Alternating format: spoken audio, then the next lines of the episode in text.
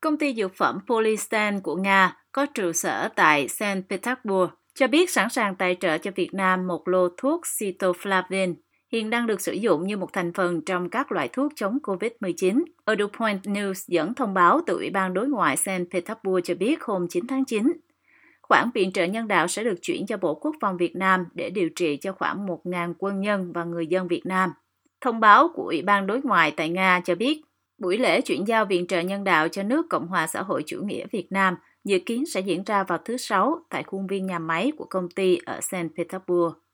Tham dự sự kiện sẽ có Chủ tịch Ủy ban Đối ngoại thành phố của Nga và tùy viên quốc phòng Đại sứ quán Việt Nam tại Liên bang Nga. Khoản viện trợ của công ty PolySan tiếp theo sau cam kết của Nga hồi đầu tháng này về việc hỗ trợ một số lượng vaccine Sputnik và cung cấp cho Việt Nam 20 triệu liều vaccine trong năm 2021. Tuần trước, Sở Y tế TP.HCM đã gửi công văn cho Cục Quản lý Khám chữa bệnh và Cục Quản lý Dược Việt Nam để đề nghị xem xét sử dụng hai loại thuốc Remberin và Cytoflavin trong điều trị bệnh nhân COVID-19. Trong đó, thuốc Cytoflavin được chỉ định phòng chống đột quỵ, thiếu máu cục giai đoạn cấp. Sở Y tế TP.HCM cho biết công ty PolySan mong muốn viện trợ cho Việt Nam cả hai loại thuốc trên, vốn là các loại thuốc đang được sử dụng trong phác đồ điều trị bệnh nhân COVID-19 tại Nga. Hiện TP.HCM đang sử dụng hai loại thuốc là Remdesivir và Monopiravir để điều trị cho bệnh nhân COVID-19.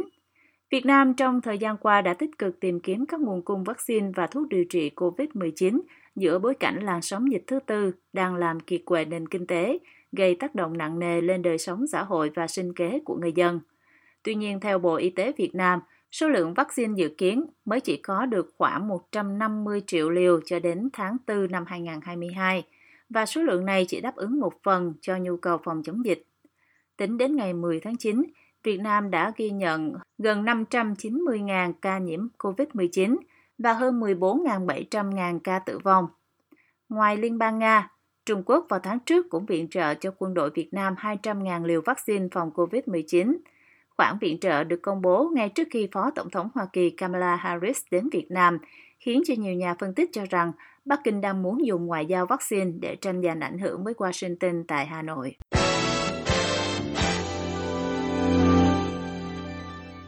Việt Nam có kế hoạch mở cửa đón du khách nước ngoài đến đảo Phú Quốc từ tháng tới, khi nước này đang tìm cách vực dậy nền kinh tế đang bị đình trệ kéo dài do đại dịch COVID-19. Tuy nhiên, việc thiếu vaccine đang là một trở ngại cho đảo ngọc của Việt Nam. Chính quyền Việt Nam lên kế hoạch thí điểm đón khách quốc tế đến Phú Quốc, tỉnh Kiên Giang trong thời gian 6 tháng, dự kiến từ ngày 1 tháng 10, chính phủ cho biết trong một tuyên bố đưa ra vào chiều ngày 9 tháng 9. Ông Nguyễn Văn Hùng, Bộ trưởng Bộ Văn hóa, Thể thao và Du lịch Việt Nam nói, đại dịch kéo dài đã làm tổn thương nghiêm trọng ngành du lịch.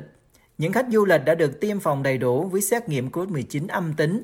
sẽ đủ điều kiện đến thăm đảo Phú Quốc, thông báo cho biết thêm. Thông báo cho biết chính quyền sẽ tiếp nhận du khách đến đảo này từ các chuyến bay thuê bao hoặc thương mại. Trước đó, tại phiên họp chính phủ thường kỳ vào ngày 6 tháng 9, Thủ tướng Phạm Minh Chính yêu cầu từ nay đến cuối năm cần thí điểm thu hút khách du lịch quốc tế đến Phú Quốc, dự kiến đón 2 đến 3 triệu lượt người. Ông Phạm Điệp, một nhà đầu tư bất động sản tại Phú Quốc, chia sẻ với VOA ý kiến của ông về việc thí điểm mở cửa này.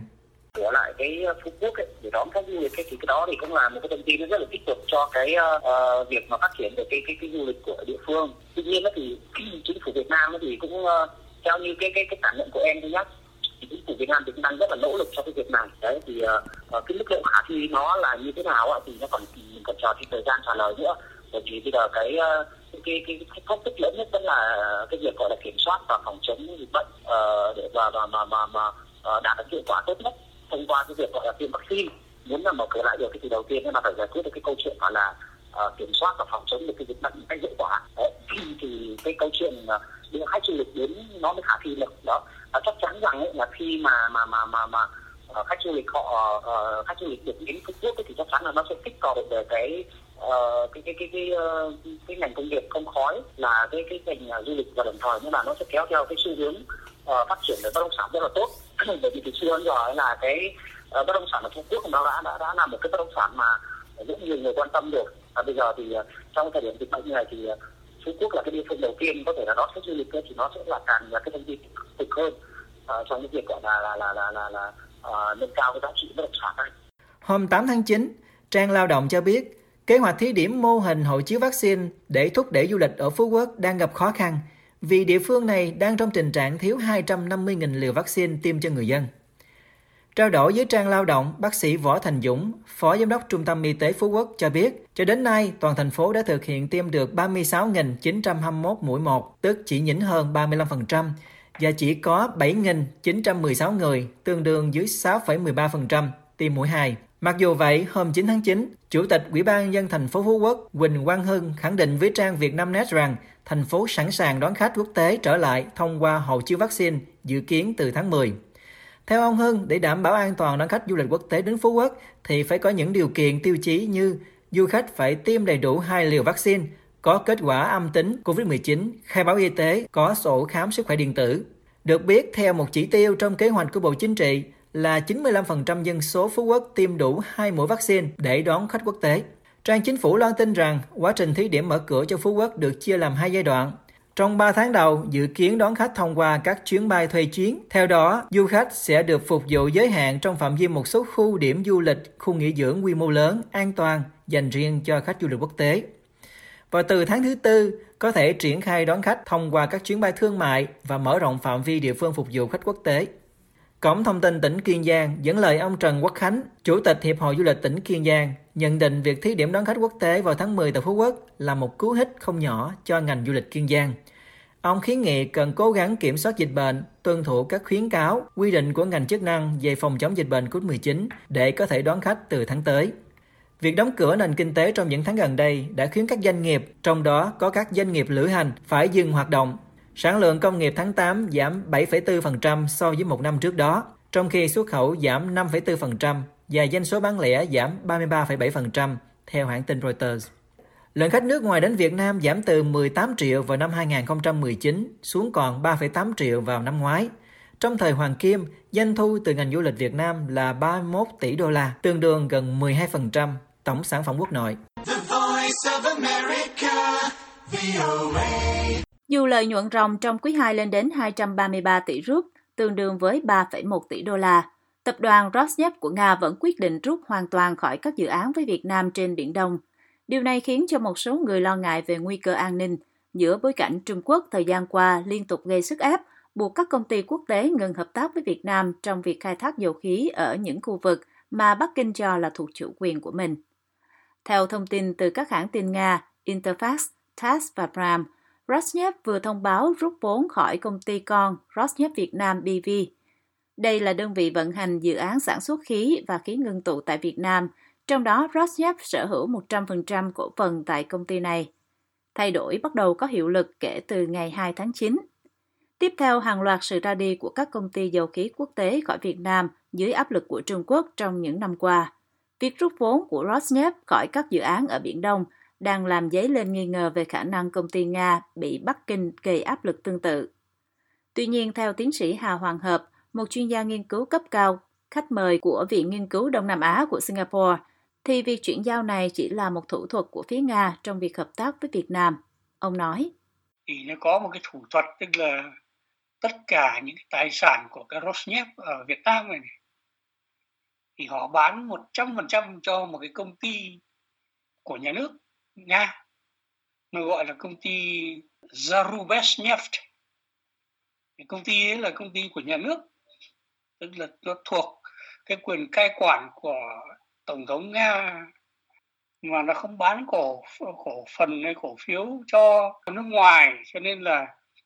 những cái nước như là Trung Quốc không thể mua được cổ phiếu, cổ phần ở đấy. Tuy nhiên, bất chấp nguyên tắc trên, tiến sĩ Hà Hoàng Hợp cho biết Bắc Kinh lâu nay vẫn không ngừng tìm cách chi phối, tác động bằng nhiều cách lên công ty của nhà nước Nga. Ông cho biết thêm, thực chất là năm 2018 Trung Quốc cũng đã gạ mua cái cổ phần của Zarubezhneft ở một đâu đó. Thế nhưng mà Zarubezhneft họ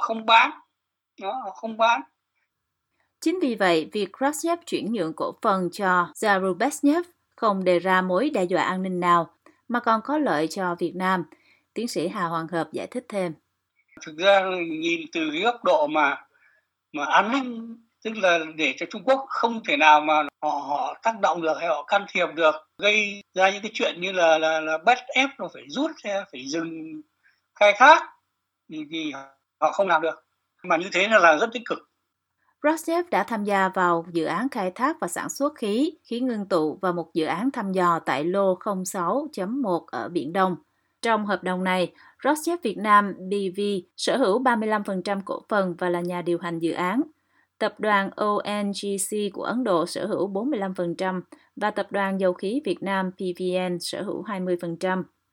Theo báo cáo kết thúc vào ngày 30 tháng 6, lãi ròng quý 2 của Rosneft đã tăng gấp 5 lần so với cùng kỳ năm ngoái, lên đến 233 tỷ rúp, tương đương với 3,1 tỷ đô la, trong khi doanh thu tăng gấp đôi lên đến gần 2.200 tỷ rúp, theo AFP.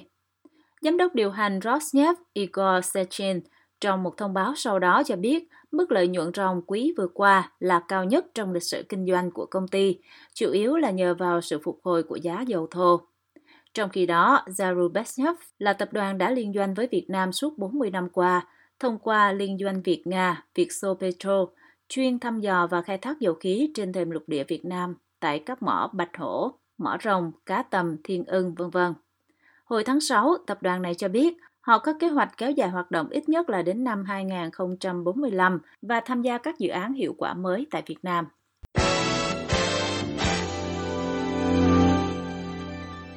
Hiệp hội Doanh nghiệp châu Âu tại Việt Nam cho biết, ngày càng nhiều nhà đầu tư châu Âu tại Việt Nam đang xem xét chuyển các dự án sang nơi khác nếu các hạn chế về chống dịch COVID-19 của đất nước cứ tiếp tục dây dưa. Hãng tin Reuters dẫn lời ông Alan Carney, Chủ tịch EuroCham, cho biết trong một tuyên bố sau cuộc gặp với lãnh đạo Việt Nam. Những gì các thành viên của chúng tôi cần bây giờ là một lộ trình rõ ràng cho các biện pháp hiện tại, một lộ trình giải quyết các rào cản đối với hoạt động thương mại của họ và cung cấp cho họ một con đường có thể dự đoán được để lên kế hoạch mở lại các hoạt động kinh doanh. Trong cuộc gặp trực tuyến kéo dài 4 giờ đồng hồ giữa lãnh đạo EuroCham và các đại sứ châu Âu, Thủ tướng Phạm Minh Chính cùng với lãnh đạo địa phương hôm 9 tháng 9, ông Carney nói, nếu các biện pháp phong tỏa giãn cách xã hội và hạn chế đi lại tiếp tục kéo dài hơn nữa, các dự án đầu tư mới có thể gặp rủi ro và các công ty có thể xem xét di chuyển tới những nơi khác trong khu vực. Đáp lại, Thủ tướng Phạm Minh Chính nói rằng đây chỉ là khó khăn nhất thời và trấn an rằng Việt Nam luôn tạo điều kiện và đồng hành để các doanh nghiệp châu Âu đầu tư kinh doanh thuận lợi. Ông Erwin De Behrer, Tổng thư ký EuroCham, giám đốc tài chính công ty Perfetti Van Meller Việt Nam, được trang VNExpress dẫn lời khi nêu kiến nghị trong cuộc họp với Thủ tướng Chính nói, đề nghị chính phủ sửa cho mô hình 3 tại chỗ, 1 cung đường, 2 điểm đến, đang khiến hầu hết doanh nghiệp khó khăn. Lãnh đạo doanh nghiệp châu Âu này cho rằng việc chính quyền yêu cầu tổ chức ăn ngủ ở tại chỗ khiến họ mất thêm nhiều chi phí và xem đó là gánh nặng lớn. Có tới 18% doanh nghiệp được hỏi trong một cuộc khảo sát vào tháng 9 của EuroCham cho biết họ đã chuyển một số hoạt động sản xuất sang các nước khác và 16% đang cân nhắc các lựa chọn của họ. Đây là kết quả khảo sát của chỉ số môi trường kinh doanh BCI trong thời gian phong tỏa giãn cách xã hội được EuroCham Việt Nam tiến hành với 2.000 doanh nghiệp thành viên, trong đó chỉ số BCI đạt 15,2 điểm, mức thấp nhất trong 10 năm qua. Kết quả khảo sát này được công bố cùng lúc diễn ra cuộc họp giữa EuroCham và Thủ tướng Chính. Ông Carney nói, đây chủ yếu là chuyển các đơn đặt hàng và là quyết định tạm thời của các doanh nghiệp. Tuy nhiên, việc giãn cách xã hội vẫn tiếp tục kéo dài tại các địa phương thêm 2-3 tháng nữa hoặc lâu hơn, cùng với việc thiếu vaccine tiêm cho người lao động, chuỗi cung ứng đứt đoạn và dịch bệnh không được kiểm soát. Việc có các doanh nghiệp nước ngoài rời đi hoàn toàn có thể xảy ra. Gần 80% doanh nghiệp châu Âu tại Việt Nam có kết quả kinh doanh không tốt trong 3 tháng qua, trong đó 29% nói rất tệ do giãn cách kéo dài, theo kết quả khảo sát của BCI do EuroCham công bố. Từ trước đến nay, các ngành sản xuất, đặc biệt là điện tử, hàng may mặc và giày dép cho các thương hiệu lớn trên toàn cầu là một phần quan trọng của nền kinh tế Việt Nam và là nguồn cung cấp hàng triệu việc làm. Việt Nam cho đến nay là một trong những nước có tỷ lệ tiêm chủng thấp nhất châu Á với chỉ 4,3% trong tổng số 98 triệu dân được tiêm chủng, theo hãng tin Reuters. Về chính sách nhập cảnh của các chuyên gia nước ngoài vào Việt Nam, các doanh nghiệp cũng cho rằng hiện nay giấy phép lao động của các chuyên gia nước ngoài theo Nghị định 152 đang gây nhiều khó khăn cho doanh nghiệp. Ngoài ra, các doanh nghiệp châu Âu tại Việt Nam cũng đề nghị chính phủ có chính sách cởi mở hơn với chuyên gia nước ngoài tiêm đủ 2 liều vaccine khi nhập cảnh vào Việt Nam. Trang Thời báo Kinh tế Sài Gòn dẫn lời ông Carney nói, một trong những vấn đề cấp bách nhất bây giờ là cần có hộ chiếu vaccine điện tử để tạo điều kiện thuận lợi cho việc di chuyển tự do cho những người đã được tiêm chủng trong và ngoài nước. Chúng tôi cố gắng đàm phán mua vaccine để đem về Việt Nam, nhưng thật sự khó khi các hãng chỉ bán qua chính phủ, doanh nghiệp tư nhân không thể mua được. Ông Carney nói trong bài phát biểu được trang EuroCham đăng tải, nên có một quá trình nhanh chóng cho các nhà doanh nghiệp nước ngoài, các chuyên gia và các gia đình của họ trở về. Các thủ tục hiện tại vừa tốn thời gian vừa nặng nề. Nó cũng cho thấy một rào cản đáng kể đối với các hoạt động thương mại và đầu tư, vốn sẽ rất cần thiết cho việc lấy lại đà tăng trưởng kinh tế sau đại dịch. Đài truyền hình VTC dẫn lời Thủ tướng Phạm Minh Chính nói, chính phủ đang nỗ lực triển khai nhiều giải pháp để kiểm soát, đẩy lùi dịch bệnh, thành lập tổ công tác đặc biệt để xử lý vướng mắc khó khăn của doanh nghiệp. Đồng thời, ông cho biết rằng đang chỉ đạo việc xây dựng lộ trình thích ứng an toàn với dịch bệnh trong mọi điều kiện.